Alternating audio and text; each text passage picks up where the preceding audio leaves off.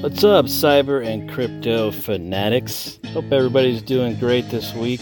Today is Friday, October the 4th of 2019, and this is episode 89 of the Cybersecurity and Cryptocurrency Podcast. I'm your host, Eric English. All the views and opinions expressed on this podcast are solely my opinions and do not reflect that of my employer. If you want to follow me on Twitter, I'm at CyberCryptoGuy. All right, so we got some big big topics to touch on in cybersecurity. Probably heard about these by now, but haven't done a podcast since these have broke, but going to talk about another SIM card attack. Also talk about Zynga, the game company that makes words words with friends. Also, going to talk about an ex Yahoo engineer that uh, just pled guilty to hacking a bunch of Yahoo accounts. Also, going to talk about some ransomware that was developed for study purposes. Going to touch on a new hack that allows someone to break the encryption of PDFs. So we'll talk talk about that a little bit as well. I found some other cool tools to tinker around with out there on kitploit.com, so I'll I'll touch on those briefly as well. Another big one this week was the iPhone exploit, the unfixable iPhone exploit. So we'll talk about that as well. Also going to talk about a hospital and what happened when they got hit with some ransomware. And last but not least, we'll talk about Zendesk and what happened there. On the cryptocurrency side of things, we're going to talk about Facebook Libra and all the fun drama happening with those guys. Seems to be a never ending story. Also going to talk about Coinbase and what they're doing with USDC stablecoin. Some other cryptocurrency news. We're going to talk about the CTO of NiceHash and what happened to him this week. Also going to talk a little bit about what some state-backed German banks are saying about Bitcoin. Also, going to touch on Ethereum's Istanbul uh, system wide upgrade that happened. So, we'll talk about that a little bit as well and what to expect. Another really cool topic. I, I brought this up, I think, two episodes ago about uh, quantum computing and cryptocurrencies, how those could, how quantum computing could affect uh, cryptocurrencies. So I found a cool article on that as well. And finally, we're going to talk about, of course, the Bitcoin prices and what some of the analysts are saying Bitcoin needs to get to in order to continue the upward trend. All right, so we got a lot of things to touch on today. We'll see if we can get through all these in a reasonable amount of time. So we'll start on the cybersecurity side of things. Uh, Zendesk, if you're familiar with them, they do a lot of help desk type of software. They just disclosed a breach uh, of account information for 10,000 users. Uh, and this was accessed prior to 2016. Now you think 10,000 accounts, not that big of a deal, but uh, these accounts were accessed by an unknown third party, according to Zendesk, and it happened back in 2016. So I guess that's the kind of weird thing. How are they just now figuring this out? And what led them down the road to find this? And, and why didn't they catch it sooner? Uh, I guess on the grand scheme of things, compared to a lot of the other breaches and whatnot and leaks and all that, 10,000 users isn't, you know, the end of the world in comparison. Nonetheless, it's still yet another another breach of sorts that we all have to, to deal with. So, the other kind of good news, if you want to call it that, about this uh, quote unquote breach, uh, Zendesk basically said that the only thing that was accessed was email addresses, usernames, and phone numbers. And it was specific to the support and chat products that Zendesk makes. So, as we all know, a lot of these companies will sell your private information. They'll sell your email address. They'll sell your phone number to whoever, right? So it could be that Zendesk sold this information to some third party and they weren't watching it close enough, or it could have been a million things, right? But nonetheless, they found out about it. They're, they're coming clean with it. So that's good. Now, on the bad side of this Zendesk breach, they said that a smaller subset of customers, about 700 customers, had their TLS encryption keys accessed by this unknown third party. Uh, in addition to those TLS encryption keys, they also accessed configuration settings of apps that are installed from Zendesk Marketplace and private customer apps as well. And so those TLS keys could be some sort of like integration key used by those apps to uh, authenticate uh, against a third party service of some sort. So they're also saying if you sent them a TLS cert prior to November 1st of 2016 to give them a new one. Experts are also saying that the Zendesk stuff could be could fall into the GDPR related category too. So that's going to be nice and crappy for Zendesk to deal with. So if you use Zendesk's products, uh, be on the lookout for a notification from them if you haven't already seen it. All right, some other cybersecurity news here. Three different U.S. hospitals were forced to temporarily close their doors because of guess what? Ransomware. Man, that's terrible terrible, terrible, terrible that they have to turn people away just because of, of ransomware. Horrible to see that happening. You, I mean, you can imagine if there's some sort of an emergency and they can't treat somebody. Oh man, I just can't even can't even fathom how that how that works. But nonetheless, the three hospitals were D, DCH Regional Medical Center in Tuscaloosa, Fayette Medical Center, and Northport Medical Center were all infected with ransomware. So they even had ambulances going to alternate hospitals and they're not taking any new patients and things like that. So, wow, that's just that's terrible to see that. It makes me wonder what else you can do to help block that kind of stuff. And something I was thinking of that that a lot of people probably don't do, but we I've done it at several different places for all different kinds of of customers and whatnot, but you can actually set a group policy that blocks everything from being executed out of the app data temp folder. And that app data folder is typically under each user profile. It's a, a hidden folder, and most of the ransomware executes out of that app data temp folder. Not all of it, of course, but and some, you know, known good apps also launch from that. But nonetheless, uh, we have found that blocking access to be able to run from that particular directory has helped quite a bit uh, as far as ransomware goes. Is it 100% perfect? No, but you can set that in your group policy to not allow execution, any program to execute from that app data folder, and that'll help at least a little bit. Uh, basically, what we did, we had to whitelist the programs that we knew were good that were going to be running out of that folder, and then everything outside of that whitelist gets blocked. One other thing, too, just totally sidebar here that I just now thought of, but uh, I talked to a company yesterday, a company called Deep Instinct and they're kind of a new antivirus uh, company, next gen, whatever you want to call it, all the buzzwords, right? They're they're blocking malware essentially. So what's interesting about Deep Instinct, they they don't use machine learning and AI. They use what's called neural networks and deep learning. And I did a demo of their product, and uh, I, I gotta say I was quite impressed. Uh, the only thing that I'm a little leery of is, you know, it's so, I say it's fairly new to the markets. Um, I don't know any other players in the market that are doing exactly what these folks were doing. But as part of the demo, we went directly out to VirusTotal and we downloaded viruses that had just been published to VirusTotal ransomware, uh, malicious scripts, malicious Word documents, malicious anything we could get, uh, command and control malware, all that kind of stuff. We downloaded some that were recently published on VirusTotal and we we attempted to download those and before we could even finish the download deep instinct had blocked it and deleted that file altogether.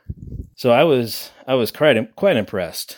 Um, essentially what they say they do is they train this brain of theirs that they call it this neural network. They train it to know you know what's good and what's bad essentially. Uh, and it's sort of like they're comparing it to how a human brain learns. We all know what a dog looks like right? But we all also know what all the different types of dogs look like right? There's chihuahuas there's pinschers there's dachshunds there's all kinds of dogs right? But we we know that even with all of those it's still a dog right so they're saying that their product can distinguish that kind of stuff. Obviously, not relating to dogs, but that's the example they gave. It's able to distinguish those things. And whereas machine learning and AI, you have to basically tell it what to look for versus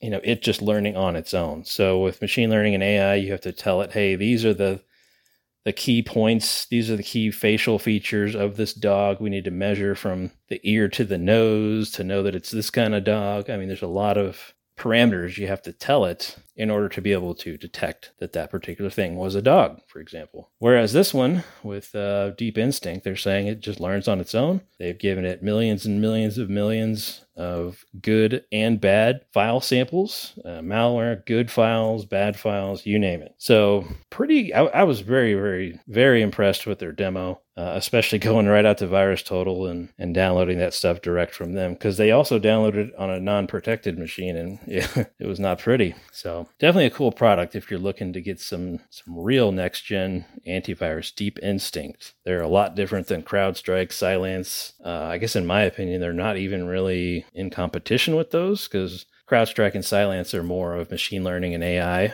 versus uh, these guys are doing neural networks and deep learning. So quite a bit of difference there. Um, so anyway, it's it's certainly worth checking out if you're in that market looking for for a new antivirus. And it does work on Mac, uh, works on phones as well. So it's pretty pretty slick stuff, man. Pretty slick stuff. They don't do any kind of. Uh, most folks want some sort of you know 24/7 monitoring or EDR or things like that in kind of conjunction with their antivirus tool. Like uh, that's what CrowdStrike does, right? You pay for the tool and you pay for the monitoring when the tool doesn't work. Well, the guys at Deep uh, Instinct, they they don't have that because they feel like they don't need it. Their false positive rate is 0.001 false positive rate. So I'd say that's pretty damn good. But obviously, you want to vet it for yourself. But I, I and I still haven't even run this in my environments. But nonetheless, it looked it looked really cool. Uh, but they're a fairly new company, but uh,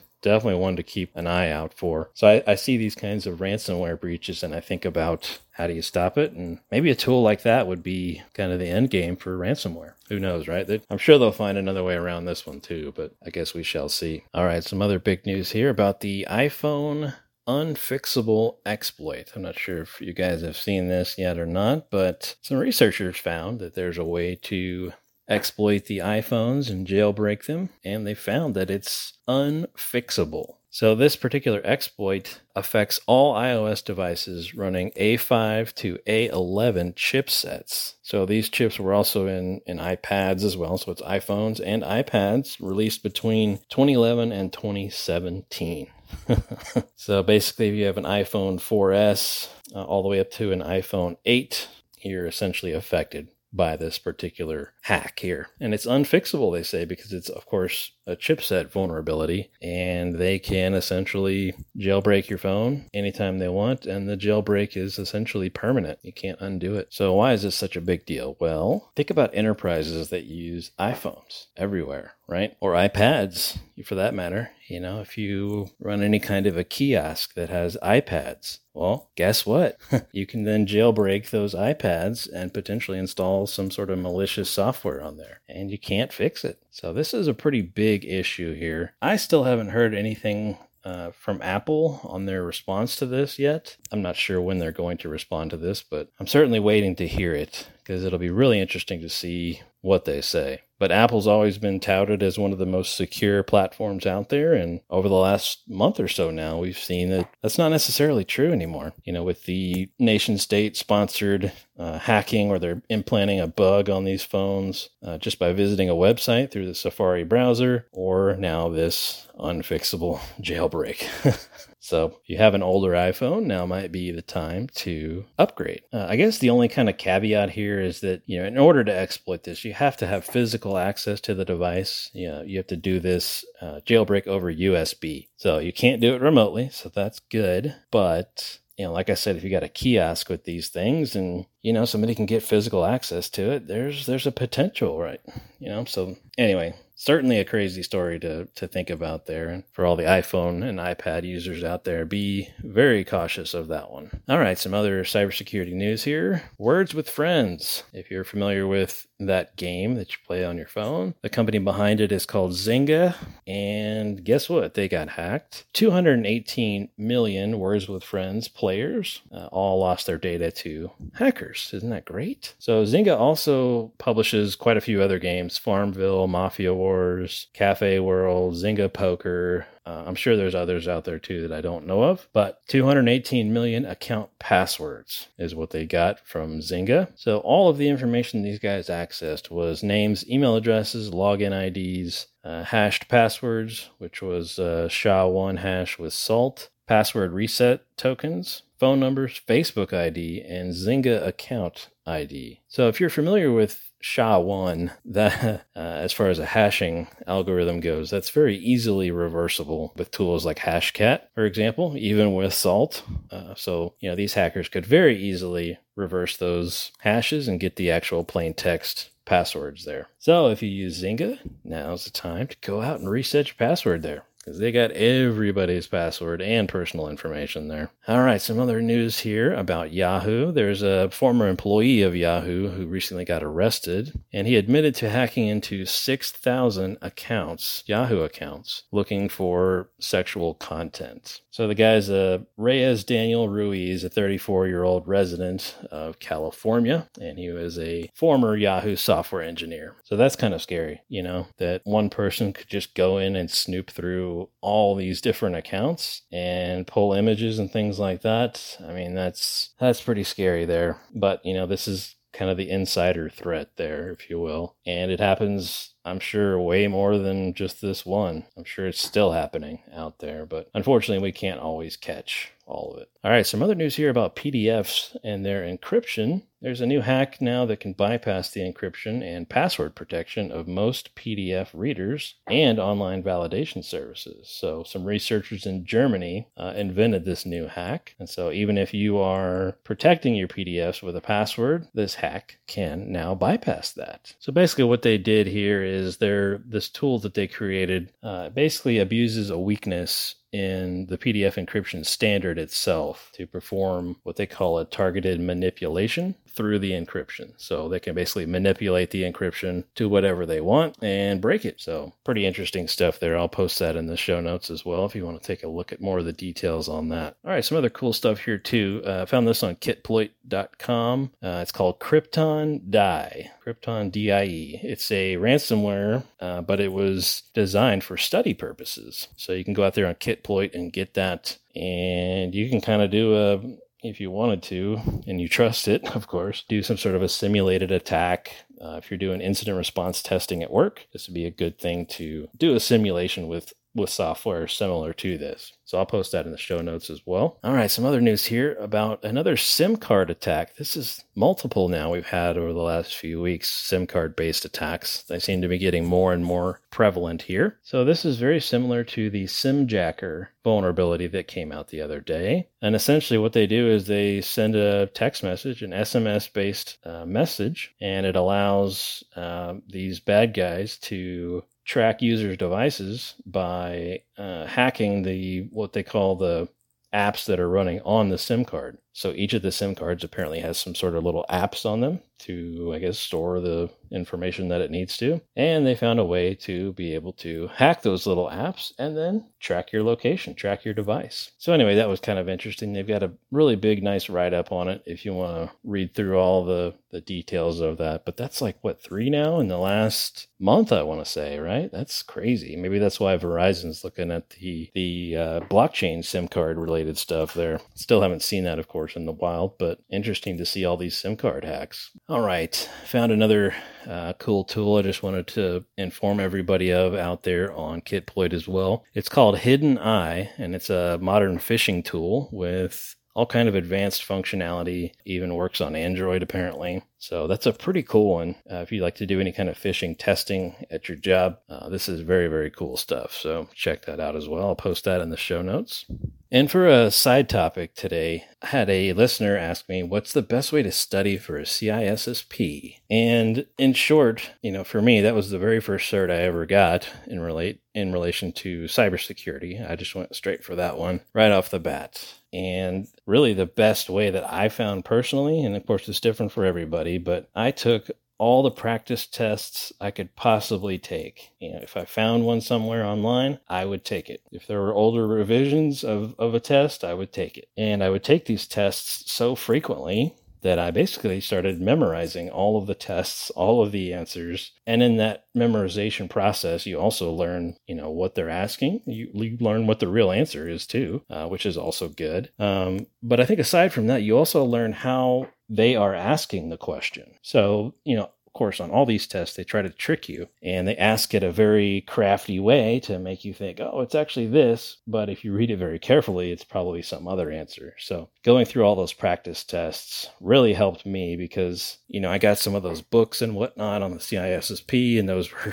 You know, thousands of pages. I'm like, oh man, there's no way. You know, by the time you get, if you're like me, I'm not a huge avid reader. So by the time I got to page, you know, 1000 or something, I'd forget what I already read. So that's why for me, taking the actual tests over and over and over were kind of the best thing for me. I used a site called actualtests.com. Uh, I assume it's still out there. It's been a while since I've taken it, but actualtests.com, they got a lot of practice tests out there. Uh, I think you can get a lifetime uh, membership to them for like a hundred and some odd bucks, and you can download practice tests for just about any certification IT related. So that's a that was a very good resource for me. I found a few others. I can't remember what they are off the top of my head, but anytime I could find a practice test, I would take it until the point where I had memorized it. And I did all of that for a little over a year. I just kept taking those practice tests and going through them and going through them, going through them over and over and over. And I got to the point where I was doing, you know, upwards of eight to 10,000 questions within a day or two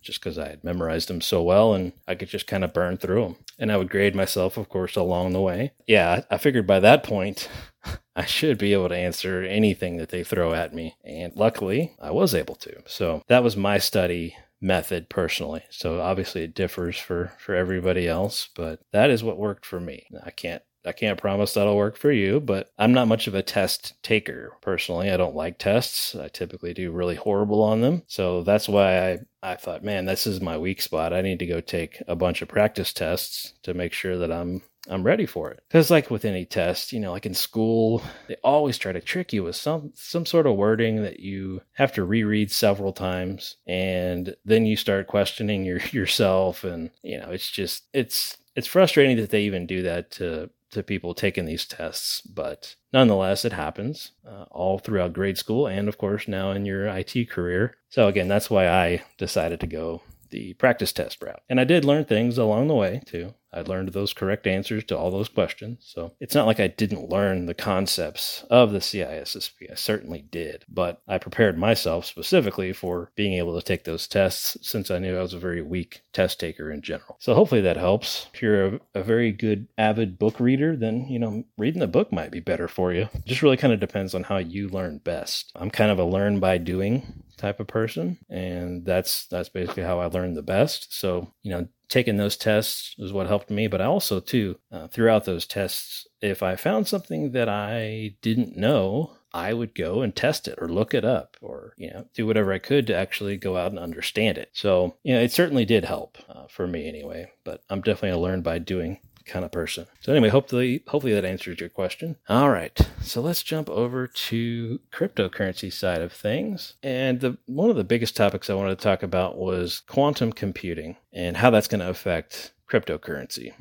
And of course, you know, when I was thinking about it, I didn't have any of the answers. But of course, there's been a lot of studies now about this. So, especially since Google has their new quantum supremacy that they've got. So basically, what they're basically what this article is saying is that most blockchain and, and, and Bitcoin itself also uses SHA-256 and ECDSA. So a lot of what the folks are saying here is we'll just have to up it to SHA-512 or you know whatever the next one is, SHA-1024 or whatever whatever it happens to be. We'll just have to enhance that underlying encryption to make it a little less easier to crack. So there are, you know, people already out there trying to develop these quantum proof blockchains. So we are trying to get ahead of it there. So that's really good to see. But nonetheless, they were saying that uh, even with Google's quantum computing, uh, it's nowhere near being able to break cryptography. So of course, that's what one of the Bitcoin developers said. So take it with a grain of salt there. But nonetheless, they're saying we just need to bump up the encryption levels. So probably see some new encryption standards out there and, and maybe adding some additional,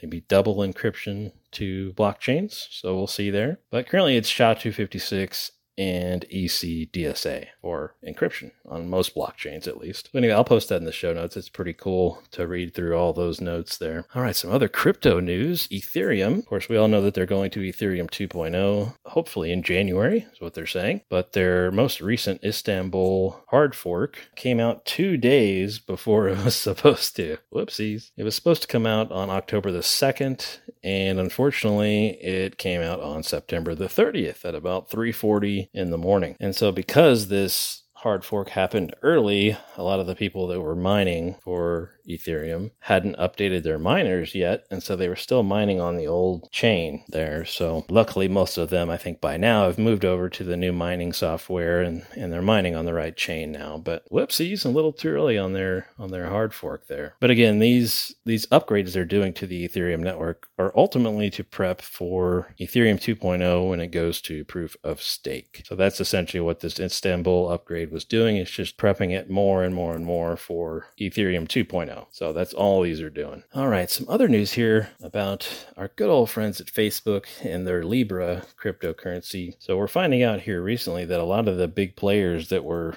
on board with Libra are starting to back out. Players like Visa and MasterCard, they're starting to pull out of this and they're basically saying that, you know, I'm not sure what their what our reputation is going to be like. Regulators, if we continue to back Libra when regulators already hate Libra and they don't want to be kind of stuck under that and and be seen as promoting something like that. And I reported, I guess it was a couple weeks now, about Visa and I think MasterCard as well creating their own blockchain based payment systems. So it could be that, you know, maybe they want to do it themselves and or they don't want to look bad to the regulators by teaming up with Facebook. So interesting stuff there. I'll be curious to see if any others back out of that. But there's a lot of drama around this particular um, backing out of Visa and MasterCard. There's some Twitter posts by the blockchain leads on the Libra project and, you know, basically calling them out saying, hey, we need committed members for this, you know, to succeed and blah, blah, blah. So interesting stuff there. I'll post that in the show notes for you to check out as well. Some other crypto news here. State banked or state backed German banks are saying that Bitcoin will leap to $90,000 in 2020. I love these articles because it's just so outlandish. And I mean, who the hell knows if this is really going to happen? But these folks are saying that it's going to hit $90,000 by 2020. Man, wouldn't that be nice, huh? Right now, we're, we're not looking so hot. We're trading around 8,100. So for us to get to 90,000 by 2020, I mean, 2020 is right around the corner here. So we're going to have to see a massive ramp uh, to get there by 2020. I thought that was interesting, though, that they make these bold claims. And I guess they're hoping that it actually happens so they can say, I told you so. But I don't know. I guess I'll be cautiously optimistic. How about that? All right, some other news here about the NiceHash CE or CTO of NiceHash. Uh, if you're not familiar with what NiceHash is, they are a company that allows you to rent hashing power. And hashing is what is used to create various cryptocurrencies, right? So when you use your graphics cards, you are basically hashing to get the next block in the blockchain. So NiceHash allows miners to sell their hashing power back to NiceHash. Uh, or if you don't want to have the mining equipment, you just want to borrow somebody else's, you can use services like NiceHash to borrow someone else's hashing power. So you can go and mine for whatever other cryptocurrency you want. So anyway, the CTO, the former CTO, uh, apparently he was also a co-founder of NiceHash, was arrested in Germany, and they're saying that uh, the United States is basically charging him, saying that he is part of a hacking organization responsible for the theft of millions of dollars. So he's he's wanted in the U.S. for founding and running the cybercrime forum called Darkode, and he ran that forum from 2008 to 2013. And they're saying that because of that forum, they deployed one of the biggest botnets ever called Mariposa. And they're also saying that that forum was probably one of the most sophisticated English speaking forums for criminal computer hackers in the entire world.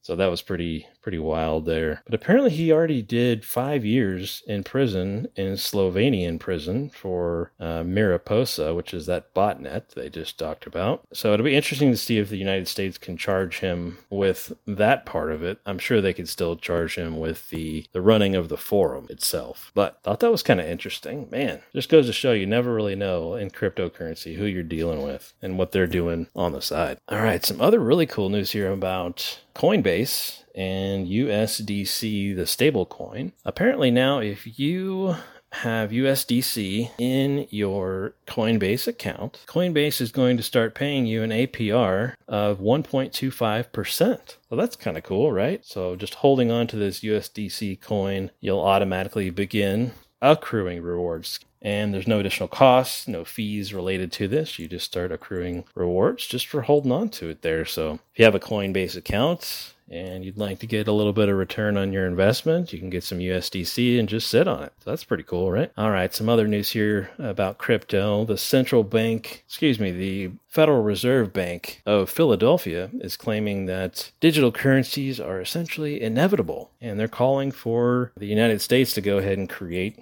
their own, which I don't disagree with. Um, I don't think that they want Bitcoin to be the big daddy, but thought that was kind of interesting to hear more and more people just saying, "Hey, it's inevitable, man. Let's go. Let's let's jump on the train. Let's let's get ahead of it." Right. So we'll see. We'll see if that actually happens there, but certainly cool to see people even at the Federal Reserve saying that it's it's pretty much inevitable. And really, if you think about it too, at this point, we're already using nothing but electronic transactions anyway. We typically pay with a piece of plastic in our wallet. Uh, we're not using actual physical money anymore. It's very rare when we do. So anyway, just uh, they're they're just saying, hey, it's inevitable here. Let's let's jump out in front of it. Let's create one for the United States. All right, the last thing in cryptocurrency, uh, I uh, just want to touch on some of the prices. As I said earlier, their Bitcoin's floating around 8,100, and a lot of the Bitcoin financial uh, analysis experts that sit there and look at the charts all day long are saying that we need to get above 8,500 to continue upward. Now they're saying if uh, if we don't, then Bitcoin could drop all the way down to 6,000 and